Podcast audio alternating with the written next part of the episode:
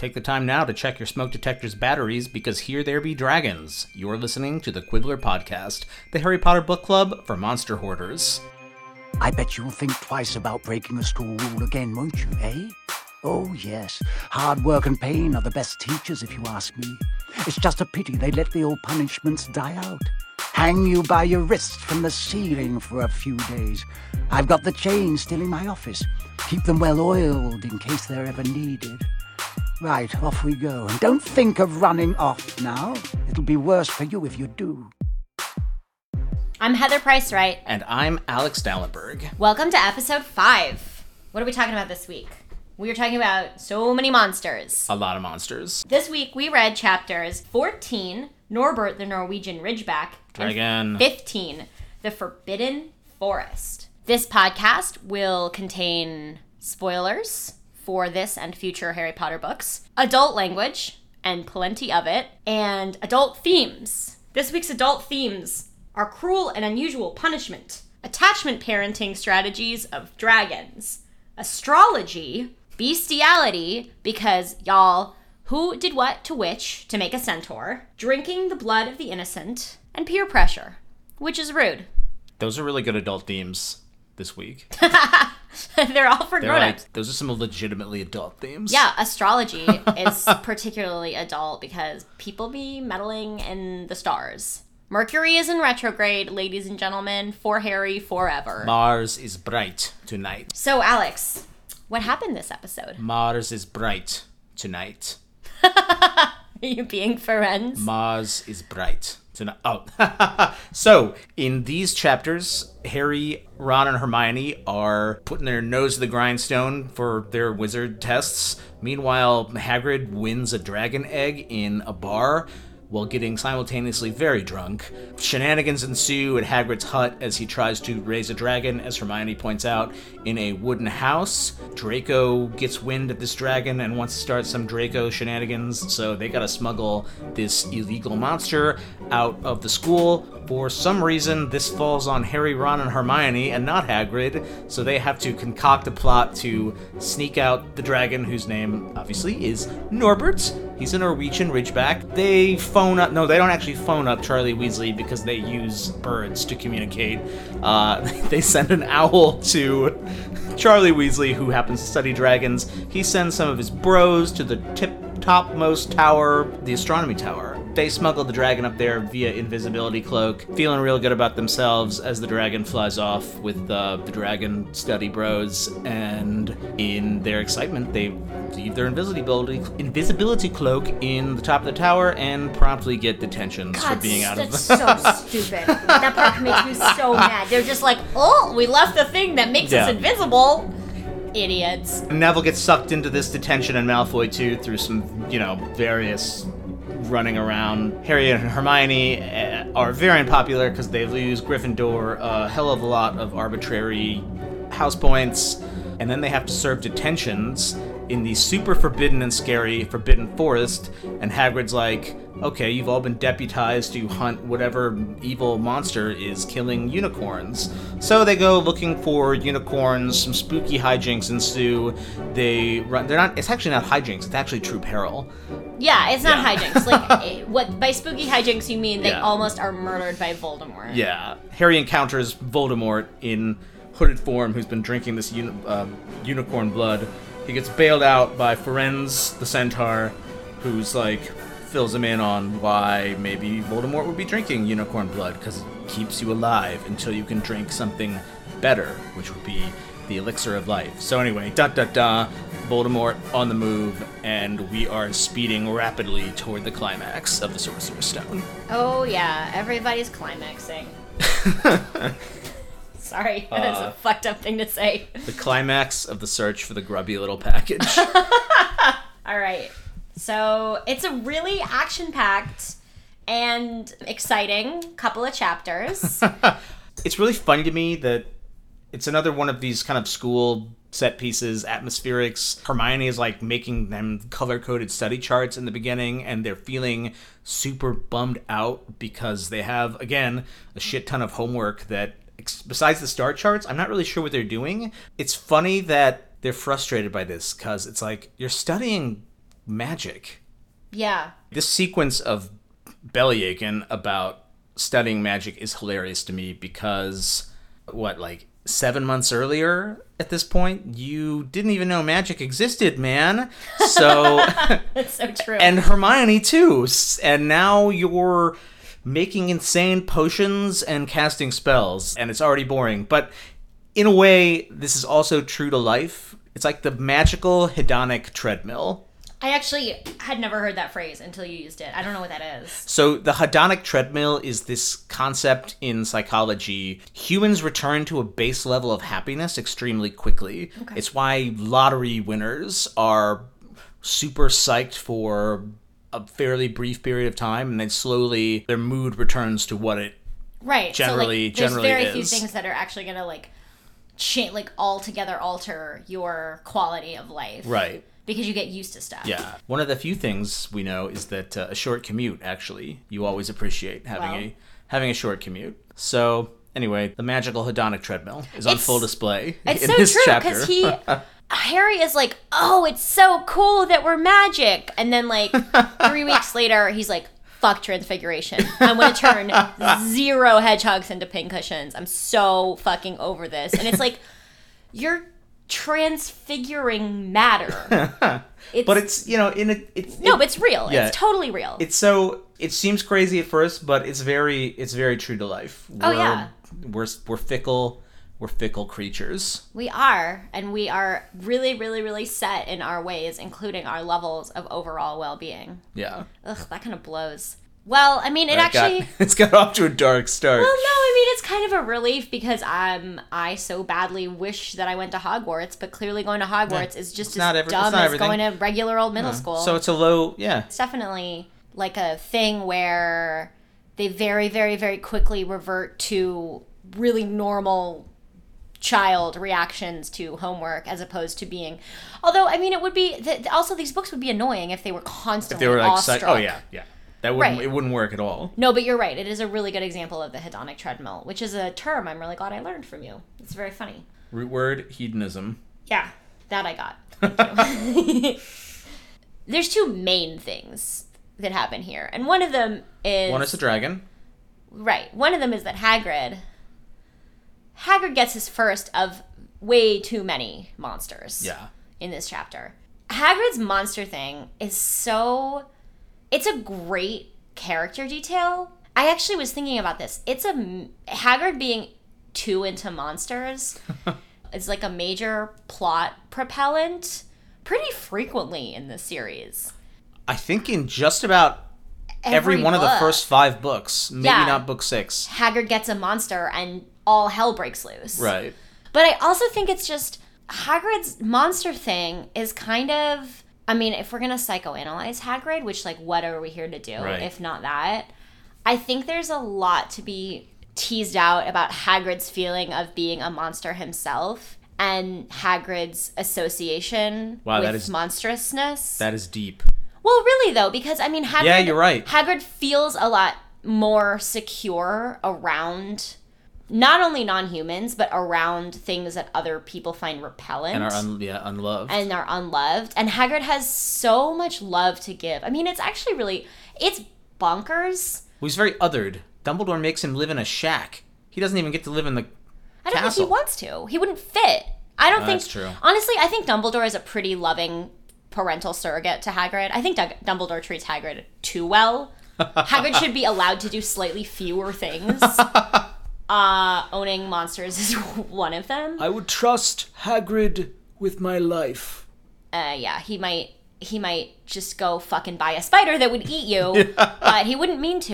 No, but I mean, it's not even that Hagrid is into them in the way that people are sort of like, oh, sick, look at my big old snake. Right. he demonstrates a lot of love toward these creatures and i think it's because he feels unloved himself i think hagrid is doing this as sort of a proxy for the affection that he never had because he grew up so freakish and so monstrous and i mean we find out later We learned that his father, he had a very good relationship with his father. but he though. died young He died young, so yeah. ha- i mean actually there's some parallels between harry and hagrid's upbringing just in terms of the orphanhood or at least not having two parents around and being alone a lot but i think hagrid I think Hagrid feels like a monster, and I think he one of the things he does is sort of pour out his all of the love that he sort of felt like he lacked. Because the other thing he does is he really he worries about the safety of monsters in a way that normal people wouldn't. Right. Like he won't let Norbert he won't release Norbert because he's afraid that Norbert will die and Ron is like that's mental. He's a fucking dragon. No, he's a ba- he's a baby but though. he's a baby and Hagrid sees Hagrid knows knows his dragons. well, not only no, but Hagrid sees creatures as vulnerable that other people don't imagine being vulnerable, and I think that's because Hagrid knows that he is vulnerable in ways that people don't expect because of how he looks and how he sort of his affect. So he knows that even dragons can be hurt, Right. which is kind of maudlin, but I think true. Hagrid had Norbert packed and ready in a large crate. He's got lots of rats and some brandy for the journey, said Hagrid in a muffled voice. And I've packed his teddy bear in case he gets lonely. From inside the crate came ripping noises that sounded to Harry as though the teddy was having his head torn off. Bye bye, Norbert, Hagrid sobbed as Harry and Hermione covered the crate with the invisibility cloak and stepped underneath it themselves. Mummy will never forget you. Um, what do you think about Norbert? I mean, all of that being said, I think there are really nice motivations for Hagrid's monster thing, but also like get a fucking grip, Hagrid. You don't like Norbert? Oh, Norbert's a terrible idea. I like Norbert in the book. I mean, separating the two things. I think it's great when Hagrid gets a dragon for reading purposes, obviously. It's so fun. But was Norbert a good plan? No, no. I think one of the best lines in the book is when they're arguing with Hagrid about the dragon, and Hermione says, "You live in a wooden house." Hermione's always saying the thing that every all the readers are thinking. like, well, that's gonna burn down. The thing about Norbert that bothers me isn't that Hagrid gets Norbert. It's that these 11 year olds immediately become responsible for Hagrid's horrible decision making. Man, even Ron is like stepping up to the plate, takes one for the team, gets his uh, what is it? His arm, His hand. He gets his hand mangled by Norbert. Yeah, actually, Ron, this is the first chapter in these books that I I'm I really get the Ron thing. I'm here for Ron in Yeah, chapter. yeah. Ron steps it up. He does, and he really cares He's feeding that dragon chickens and brandy. he's the only one that actually helps Hagrid. The other ones, I mean, okay, he's the only one that goes and like helps with the sort of care of Norbert. The other two are like trying to figure out a way to get rid of this, but Ron is a lot more understanding of Hagrid's desire to own this thing. Man, Hagrid does have a pathology here because he stops doing his job. He does. He's hanging indoors all day, getting bitten by this dragon, feeding it brandy, probably dipping in himself because he's proven that he has uh, he has predilections toward the bottle Oh my god, Hagrid has a drinking problem. Yeah. Yeah. One of Hagrid has a monster problem and an and, alcohol and, a, problem. and an alcohol problem, which are combined very So bad. such a bad Like, combination. what if you were an Yeah, you can- alcoholic and what you did when you were blackout drunk is buy monsters? Buy monsters? like, that's not a I good shouldn't have done that. combination. Uh, yeah. Right. Rather than like eat a bunch of pizza, what if you just came? What if you came to and you were just covered in tarantulas? And you were like, Jesus Christ! I bought so many spiders again. Maybe it's a good thing Hagrid can't do magic. I, I used to think that was really unjust, but I still I think it's unjust, but it makes sense when you have any sense of Hagrid's like mostly Hagrid's like self control. another aspect of the dragon that I really like, her dragon biology is really nicely rendered. Oh, yeah. the world building. Uh, they put he has to put the egg in the fire. It's cough. There's it's all like these different- sneezing sparks when it's formed. I love the description that he looks like a folded up black umbrella. I know because that's such a thing in New York City. Just like Yeah, walking down the there's street, Just, you see dragon a- mangled black umbrella dragons. You do uh, everywhere. Oh, I'm gonna think of them as dragons from now on. no, it's gonna make that's me cheerier. so nice. Yeah, it's better. There's all these different breeds, and I like that Ron knows about it because Ron is usually like kind of an idiot. So it's nice to give Ron a time to shine in terms of having. He's like, "What do you mean there aren't any dragons in Ireland and England?" And he rattles off like three species of them, and you're just like, "Oh, cool." No, Ron like pays attention. He's just got interests that And are. Harry should have said, "Bro, I just learned about this seven months ago." no, I mean, but that's true. Okay. Uh, how was I supposed to know, man? I grew up with the Dursleys. We didn't even know what polar bears were. But really, we have to go back to the fact that Hagrid gets a dragon, and it, for totally unclear reasons, immediately becomes the responsibility of Harry, Ron, and Hermione Oh to deal with this fact. And they put themselves in enormous peril in so many different ways. Because Mal- Malfoy sees the dragon when he when it's hatching. right. And Hagrid takes no responsibility for that. Yeah, Hagrid is like totally gone like psycho, basically. No, you know what I think it actually is? I think Hagrid knows that Dumbledore doesn't give a fuck. Ron and Hermione and Harry are like, Jesus Christ, Hagrid, Dumbledore's gonna find out any day. And Hagrid's like, I need to tell you something. Dumbledore is out of his skull. He doesn't give a shit if I have a dragon. And he can't just be like, because he's so, he has all this crazy like respect for Dumbledore and he's obsessed with him and blah blah blah. So he can't just be like, Dumbledore is so fucking out of it and senile. No, he doesn't care at all He's about not, my he's dragon. not senile. He's just working on other more pressing issues. He's senile enough that I think he would think it was fine to have a dragon on campus. He probably think it was funny. Clearly, he thinks it's fine to have a forest full of monsters as a punishment for children. We will get to that. Just Dumbledore doesn't seem that con- concerned about the presence of monsters.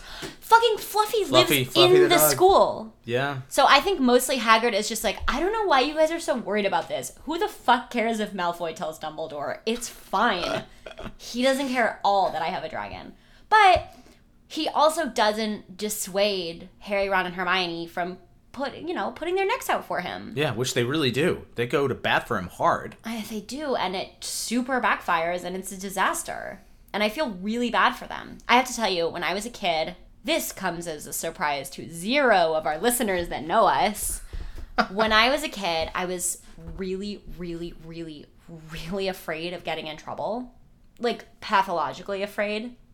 Like, I would come home and cry if, like, someone I knew had gotten in trouble because, like, I just found it disturbing to even think about.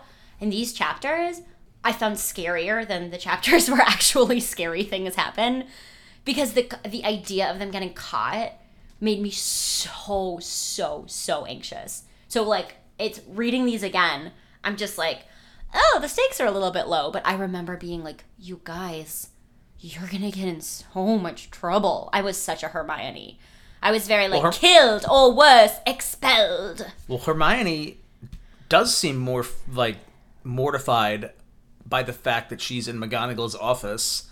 Forbidden Forest, no big deal. Well, but because Hermione is very level-headed and chill, mm-hmm. and knows that it's ter- like it's the worst feeling in the world to get in trouble. Getting in trouble is really it's humiliating in a way when you're that age. Very few other things are hu- humiliating. Because especially when you're the kind of person who grown-ups like, like when Professor McGonagall is like Hermione, I thought you had more sense than that. I feel the just like sinking, plummeting shame within Hermione because she's like, yo, I do have more sense than that. These stupid boys are in my head and they're making me do crazy shit and I should just be studying. I should just be studying. But thank God she doesn't because she gets involved and she's great in the adventure parts. McGonagall really goes apeshit on them. I'm disgusted, said Professor McGonagall. Four students out of bed in one night. I've never heard of such a thing before. You, Miss Granger, I thought you had more sense. As for you, Mr. Potter, I thought Gryffindor meant more to you than this. All three of you will receive detentions. Yes, you too, Mr. Longbottom. Nothing gives you the right to walk around school at night, especially these days. It's very dangerous. And fifty points will be taken from Gryffindor. Fifty? Harry gasped. They would lose the lead. The lead he'd won in the last Quidditch match. Fifty points each, said Professor McGonagall, breathing heavily through her long pointed nose. Professor, please. You can't. Don't tell me what I can and can't do, Potter. Now get back to bed, all of you.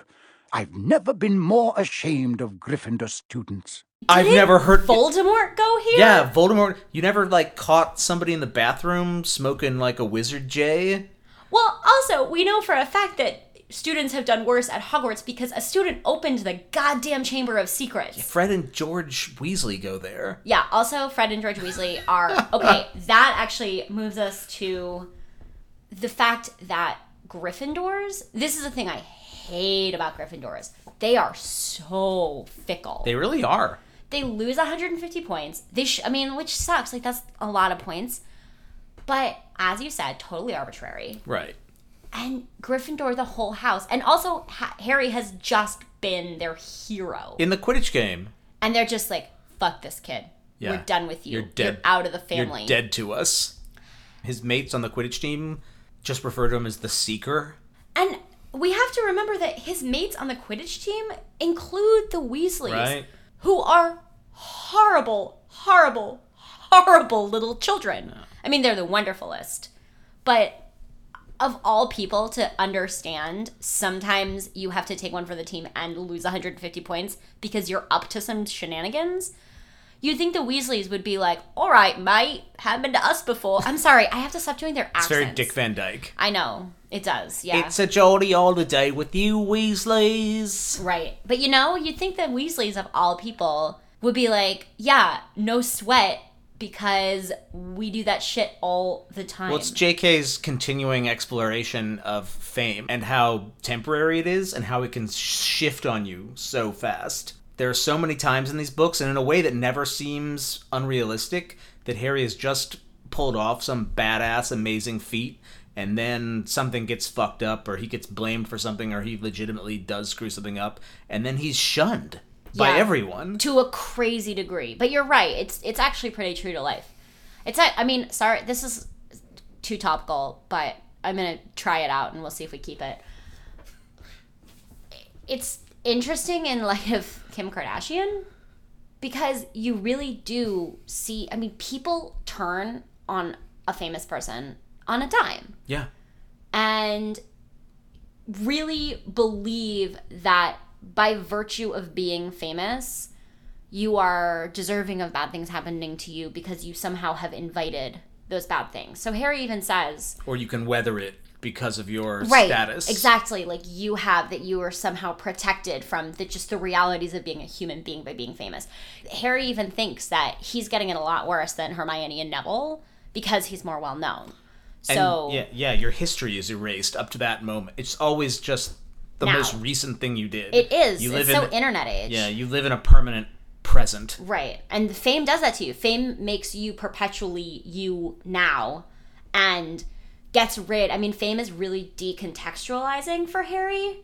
And this is a, a sort of a small example, but that is a kind of a big theme is how famous Harry is kind of conversely, even though he's famous for a really specific thing, it sort of conversely or counterintuitively, his level of fame kind of takes him out of context for people. It's yeah, it's almost like his classmates and even his teachers to some extent forget why he's famous.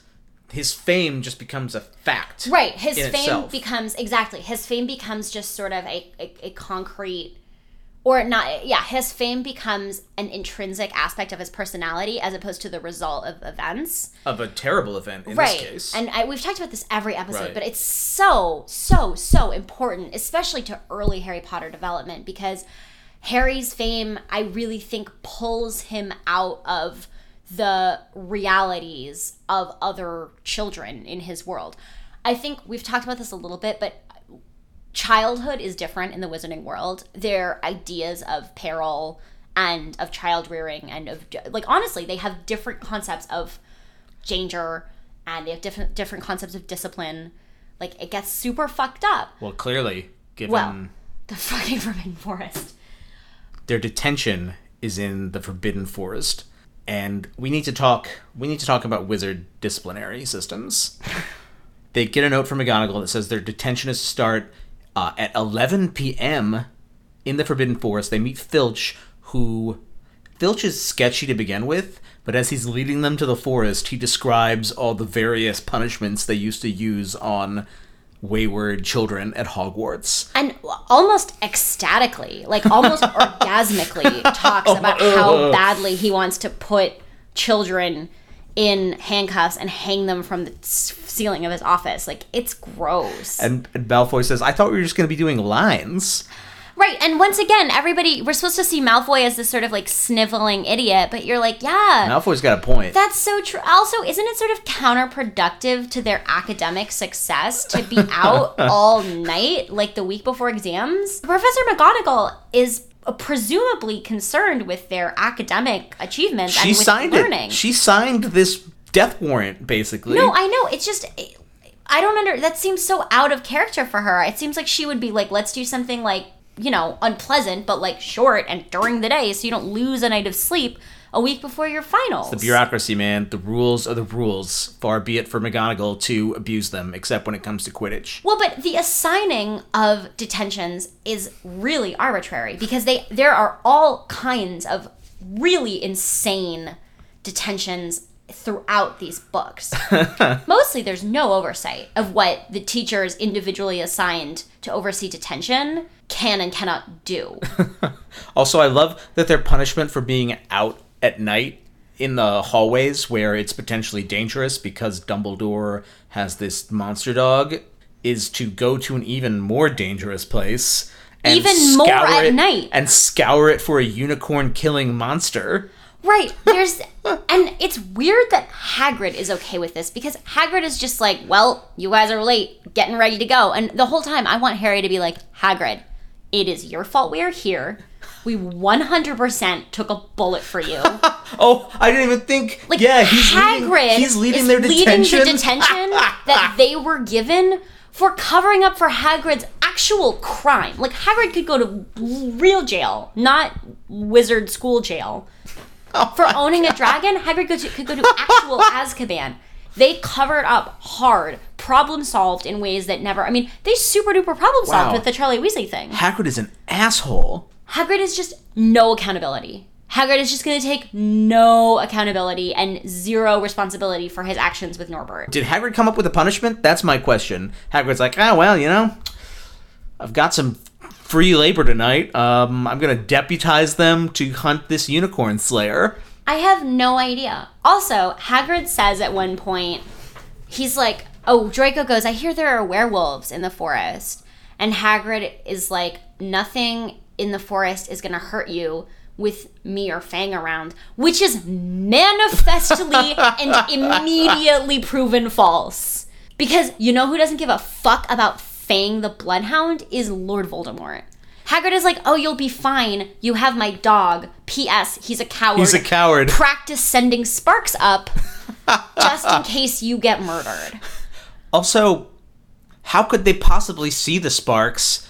It's a dark, scary forest. I don't know. It's really a it's a it's really an outsized punishment for their fairly innocuous crime. But such a good scene. Oh my god, it's an amazing scene. And like thank God it exists in the book. It's just an insane way to punish children for breaking curfew. And it's especially, you know, the the thing that's hardest. Let's talk for a minute about the Neville body count Oh my god. because poor Neville gets detention He gets swept up in this. every fucking time. It's actually it's pretty great that Neville's always in these scenes because you it, we build Neville really early on as a character that matters, even though it's not apparent until a lot later in the series Right. why Neville's important. But he's just along for the ride a lot, which is also just sweet. But poor Neville was trying to go warn Harry because he heard Draco cackling about getting them in trouble. Sometimes I think maybe Draco's not an asshole. Maybe Draco is just like, this school is off the fucking rails. He's like, probably Harry Potter shouldn't have a dragon. And you're like, that's a decent point, Draco. Uh, and then Hagrid sticks Neville with Malfoy, the known sociopath. right. Who makes it very, very, very clear that he wants bad things to happen to Neville. Yeah, he literally punches him out in the in an earlier So chapter. Right. That's so true. So Hagrid says, "Go with your assailant into the dark, scary woods where you With need a to dog. with a dog, with a scaredy dog." Yeah. Um, and then somehow it's surprising that Neville immediately fucks it up because Draco scares him. but okay, it, you're right. That's a quibble with the fact that it's a really outsized punishment, but it is a phenomenal scene. Oh my god, one of the best scenes. Yeah, the Forbidden Forest is great. I love the centaurs. Centaurs. Mars is bright tonight. It's they're such they're kind of Luna Lovegoody. They're such like literal space cadets. Mars is bright tonight. Thank you. That's yeah, no, I get it. It's a good it's a good gag. You've done it twice so far today, but it's a good gag. There's still a lot of episode left. Ronan sighed. He flung back his head and stared at the sky. Mars is bright tonight. Yeah, said Hagrid, glancing up too. Listen, I'm glad we've run into you, Ronan, 'cause there's a unicorn been hurt. You seen anything? Ronan didn't answer immediately. He stared unblinkingly upward, then sighed again. Always the innocent are the first victims, he said.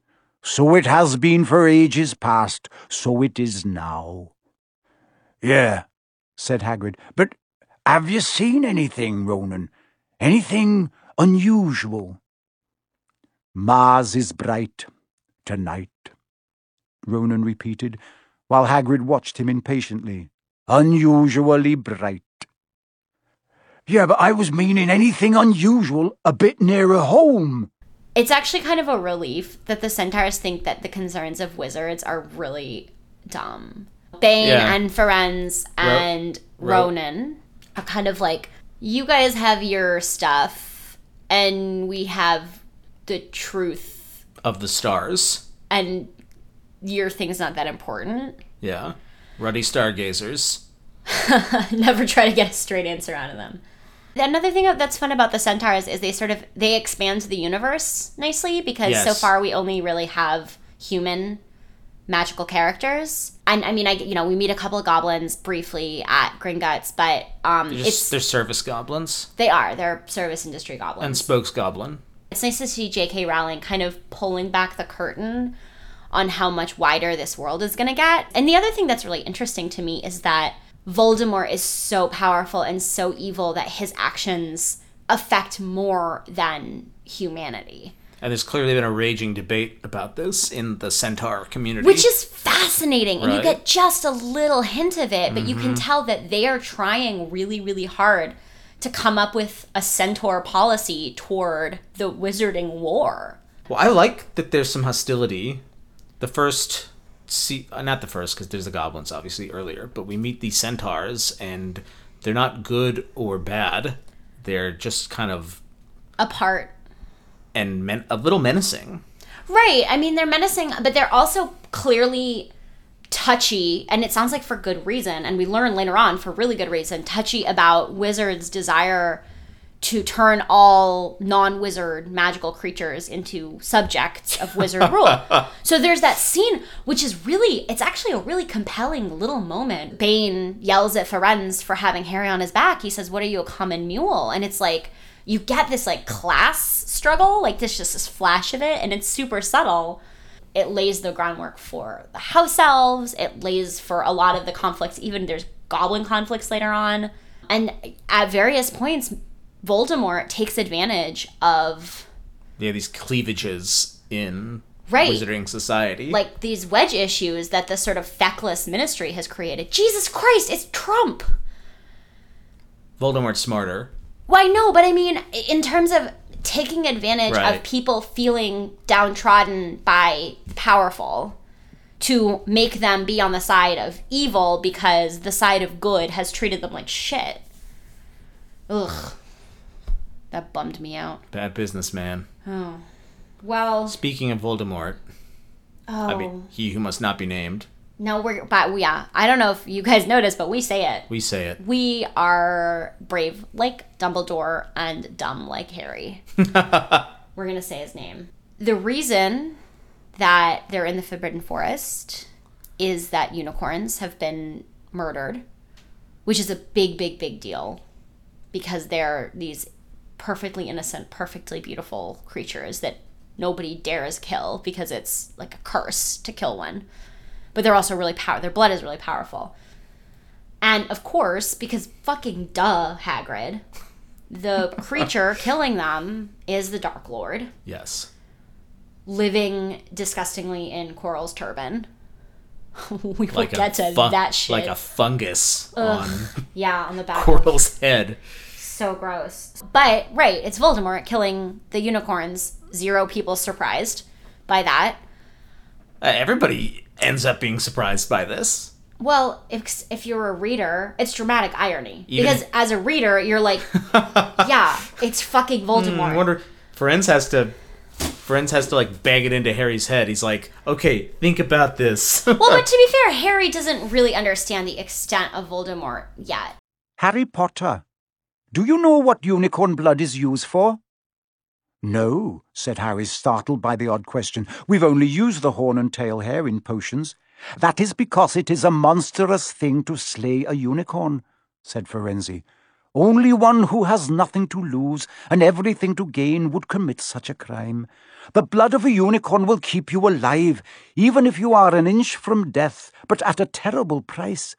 You have slain something pure and defenseless to save yourself, and you will have but a half life, a cursed life, from the moment the blood touches your lips. Harry stared at the back of Firenze's head, which was dappled silver in the moonlight.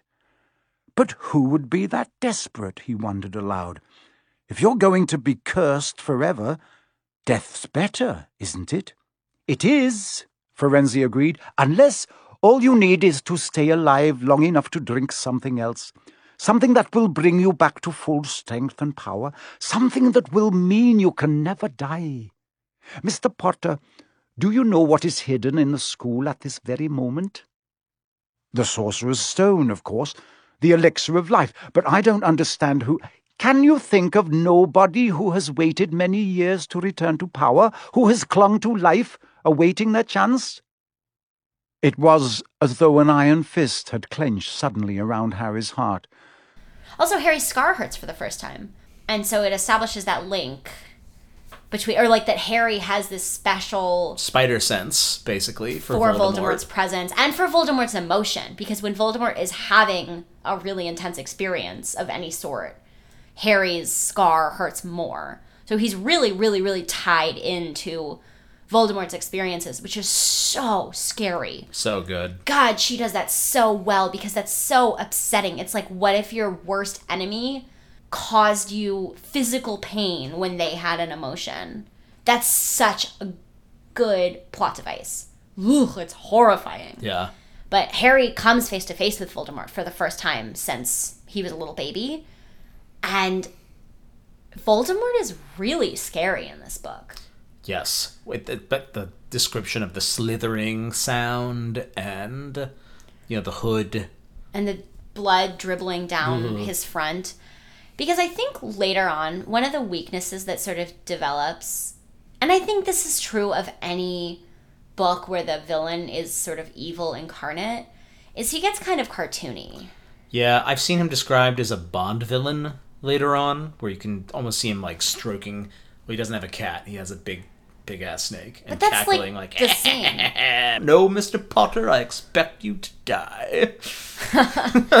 So I think that's a, an apt description of late books Voldemort. He Right. gets a little. I find that he gets a little bit lame, but early Voldemort, before he's back to full corporeal form and power, is so eerie. I love that she has him sort of emerge into the world in all of these sort of shadow forms. So he's this he's this wraith that you can't quite get your hands all the way around, which is way scarier than just like a bad dude.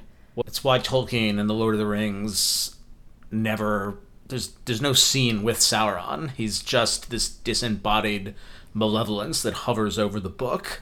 Right, which is more effective. Right. Which and so yeah, Voldemort in this first book is the idea that he's sort of inhabiting a host, like a parasite, like an evil parasitic vampiric. I mean, well, there's obviously really overt vampire imagery in Yeah. this first description Yeah. or this first depiction of Voldemort.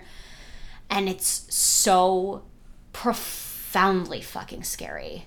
And that he's drinking the unicorn blood, Right, which which is the most fucked up thing you can do. Right, it sets him apart automatically as not just bad, but like so utterly corrupt and so utterly bankrupt that he knows that he need not be redeemable. Like he's like, I am making this choice because I have no reason to think that there's any going back. So he like does this unforgivable thing. And not unforgivable by wizards, but unforgivable within the bonds of good and evil in the world.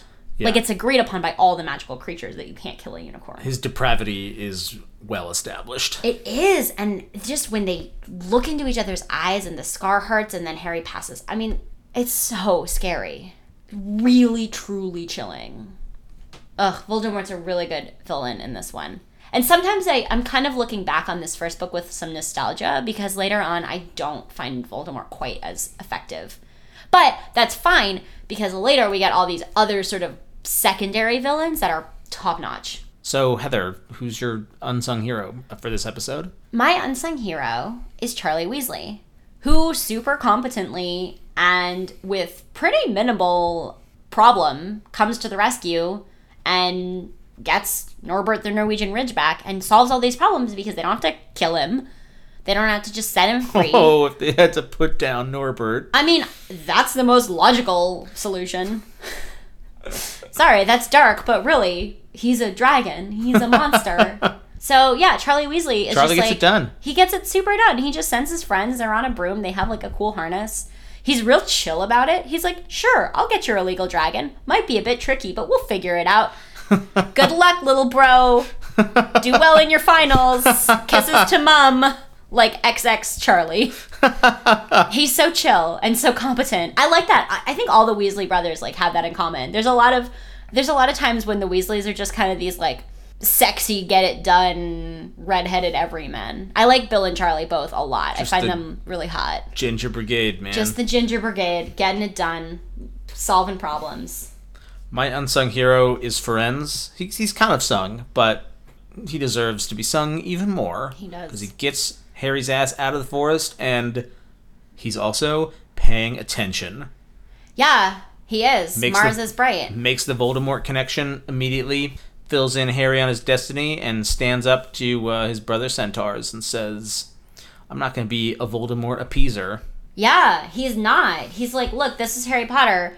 It's really spooky when they're talking about like, haven't you seen what's happening in the stars? And Harry comes back and he's like, clearly Voldemort is supposed Yeah. to kill me, and the centaurs just fucking told me this. Nobody is looking out for Harry's psychological No, safety. Firenze at is though. Firenze, Firenze is like, we got to get you out of here, man. And Bane is just like, you should have let him die. It's I've got- what the stars want. Firenze is like, I've got your back. Now get on my back. Oh my god.